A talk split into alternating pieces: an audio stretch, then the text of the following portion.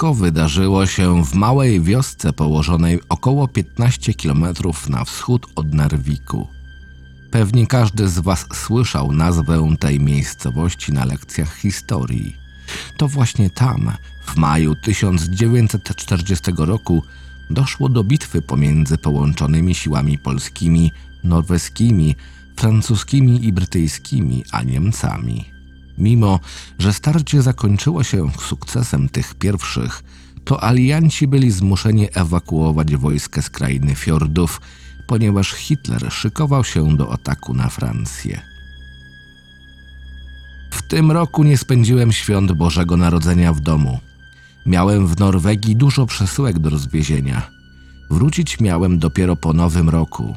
W dniu 24 grudnia, kiedy dzień zmieniał się w noc, musiałem po długiej dziesięciogodzinnej jeździe znaleźć miejsce na nocleg. Do tego burza śnieżna, która pojawiła się nad Norwegią trzy dni temu, zakłócała płynną jazdę. W końcu znalazłem postój. Był to parking, tyle, że nie był to parking dla dużej ilości pojazdów, a dla kilku aut.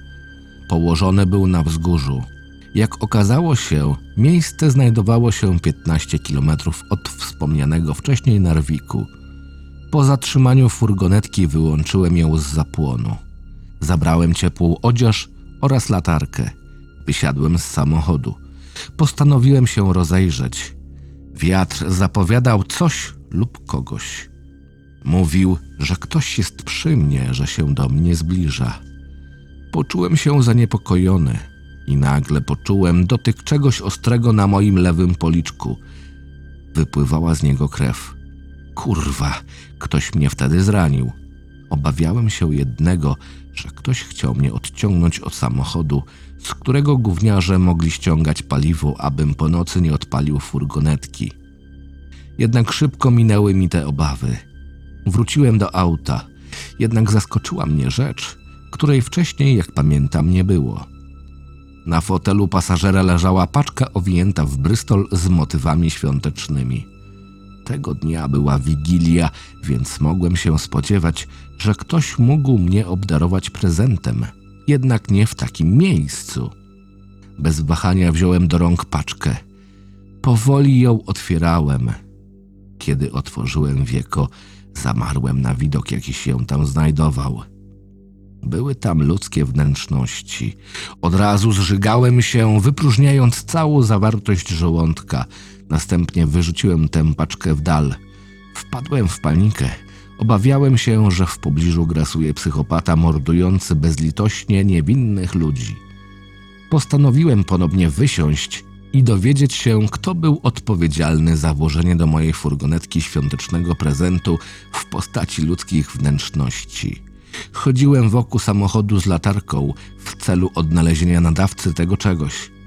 Jednak wszystko to spełzło na niczym. Byłem wściekły, że ten ktoś mógł bawić się ze mną w kotka i myszkę. Potem wróciłem do auta. Dalej jednak miałem obawy przed mrocznymi scenariuszami. Kiedy tak zacząłem przymykać oczy do snu, usłyszałem, jakby coś lub ktoś poruszył moją furgonetką. Postanowiłem wtedy nie wysiadać z auta, lecz zaczekać, co dalej się wydarzy.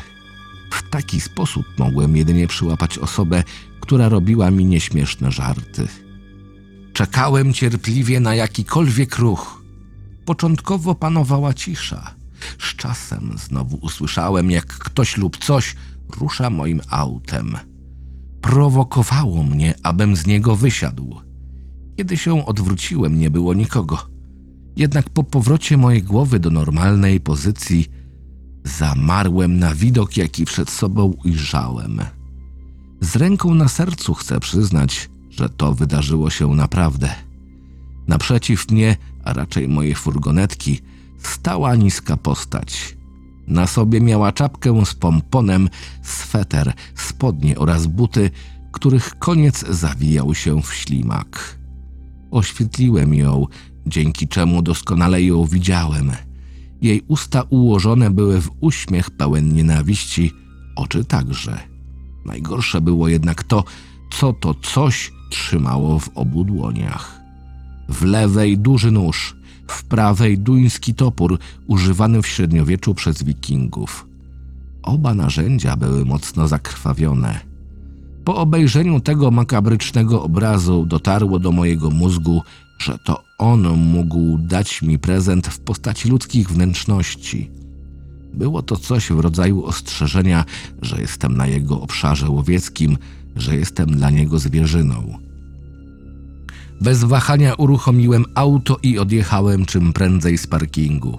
Wyjeżdżając, poczułem, jak mój samochód coś potrącił.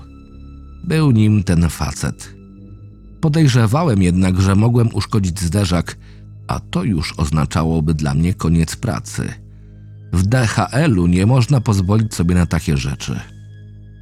Jechałem z paniką, myśląc, że mam za sobą przerażający widok.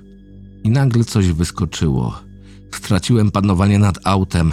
Furgonetka wywróciła się na krętej drodze. Straciłem przytomność.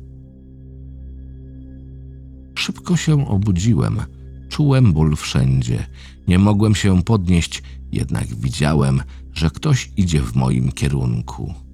Od razu skojarzyłem tą sylwetkę, która do mnie szła. To był on. To coś, co napotkałem na niedalekim parkingu. Biegło do mnie. Po chwili podeszło do mnie truchtem. Spojrzało na mnie z nienawiścią. Widziałem, że to mój koniec.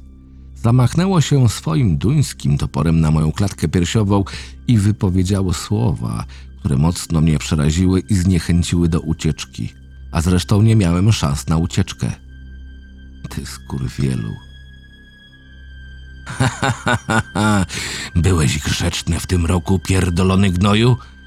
Jeżeli nie, to twoja ofiara zostanie złożona u stóp mojego pana, kiedy wypłynie on drakarem na świąteczne łowy. Wesołych świąt zasrańcu życzy elf świętego, ale złego Mikołaja.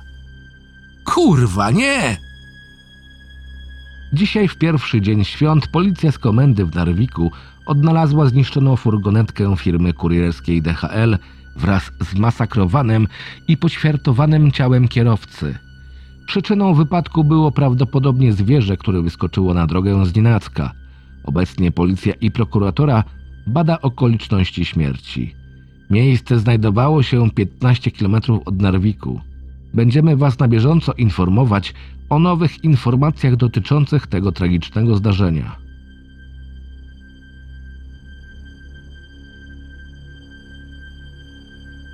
Scenariusz Sebastian Archacki Czytał Krystian Kieś Zapraszam do subskrypcji mojego kanału.